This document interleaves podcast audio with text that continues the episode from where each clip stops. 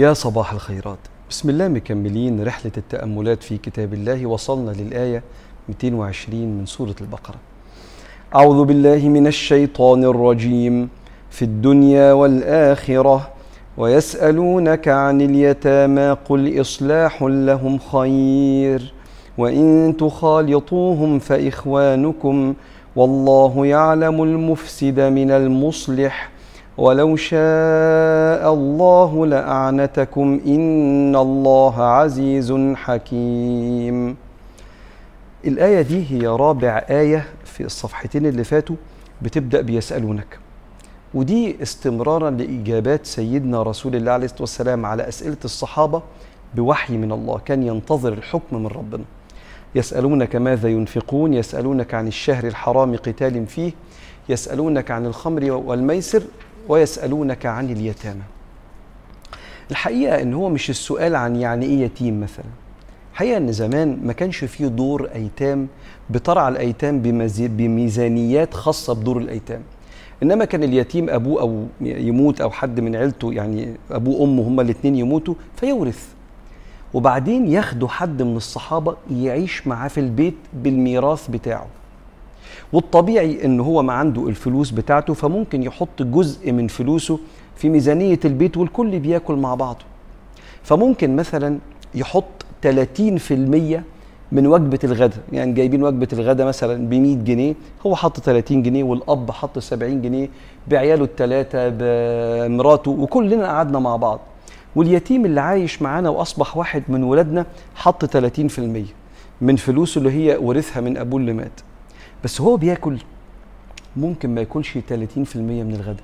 ممكن ياكل 20% 15 ياكل 40 المهم إن ممكن يحصل إن الفلوس اللي يحطها ما ياكلش بيها كلها. بس ده شيء حسابه صعب شوية وإحنا عيشناه معاه كأنه ابننا وطبيعي بيحط جزء من ميزانية البيت من ميراثه فلوسه. وكانت العيشة الطبيعية كده اليتامى لما أبوهم بيموت بيتربوا في بيوت الصحابة لغاية ما نزلت الآية. ان الذين ياكلون اموال اليتامى ظلما انما ياكلون في بطونهم نارا وسيصلون سعيرا. الصحابة بيعظموا ربنا وبيعظموا القرآن فاتخضوا. راحوا لسيدنا محمد يا رسول الله عليه الصلاة والسلام. إيه حكاية اليتامى؟ مش يعني إيه يتامى؟ إيه حكاية فلوس اليتامى؟ ويسألونك عن اليتامى أي عن أموال اليتامى ومشاركتهم من ميراثهم في عيشتهم اللي هي اللي هم عايشينها في بيتهم الجديد مع الأسرة الجديدة. نعمل إيه لحسن؟ لو هو حط 30 جنيه بس أكل ب 25 جنيه وعياله وعيالي أكلوا أنا وهم زيادة شوية كده بناكل أموال يتامى إحنا مش قاصدين. فنزل القرآن بتخييرين للصحابة. ويسألونك عن اليتامى. قل إصلاح لهم خير. يعني ممكن تفصل فلوسهم علشان تبقى مطمن إن أنت مش بتاخد حاجة. إصلاح لهم أخير. خير هنا يعني أحسن. وده أول اختيار. وإنك أنت تركز فلوسهم دي هتستثمرها لهم إزاي وتحافظ عليها إزاي؟ علشان يبقى اليتيم اللي عاش معاك أنت حافظت له على فلوسه ما اعتدتش عليها. قل إصلاح لهم خير. وإن تخالطوهم طيب لو عايزين يبقى صعب عليكم الإصلاح لأن لما الصحابة راحوا أصلحوا ففصلوا أموال اليتامى. فلوس اليتامى الأكل بتاعهم باظ. كما بيحكي الصحابة في أو في القصص وبيحكي العلماء في أسباب النزول والتفسير.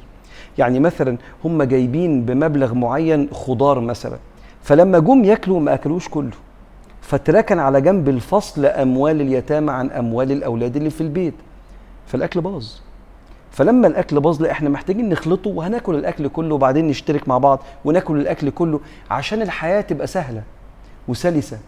فنزل نزلت التخيير الثاني قال وإن تخالطوهم.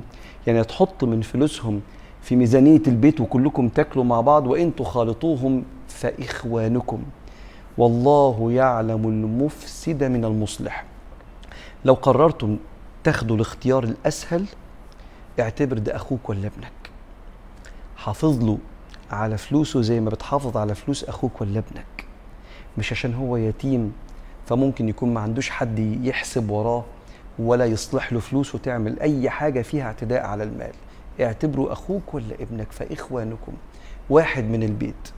وبعدين ربنا هنا اتكلم عن حاجة مهمة قوي قال لما تخالطوهم وتحط جزء من فلوسهم في ميزانية البيت وكلنا ناكل مع بعض ونشرب مع بعض نيتك في الإصلاح ربنا يعلمها.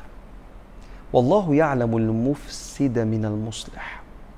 اللي بيحط جزء من فلوس اليتيم وده حلال مش حرام بس من غير ما يكون نيته الإفساد أو الاعتداء على مال اليتيم. والله يعلم المفسد من المصلح.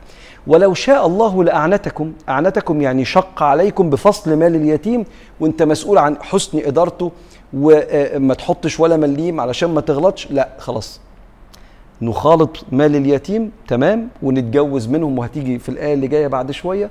بس بنية الإصلاح لمنفعته هو وليس بنية الانتفاع لينا إحنا.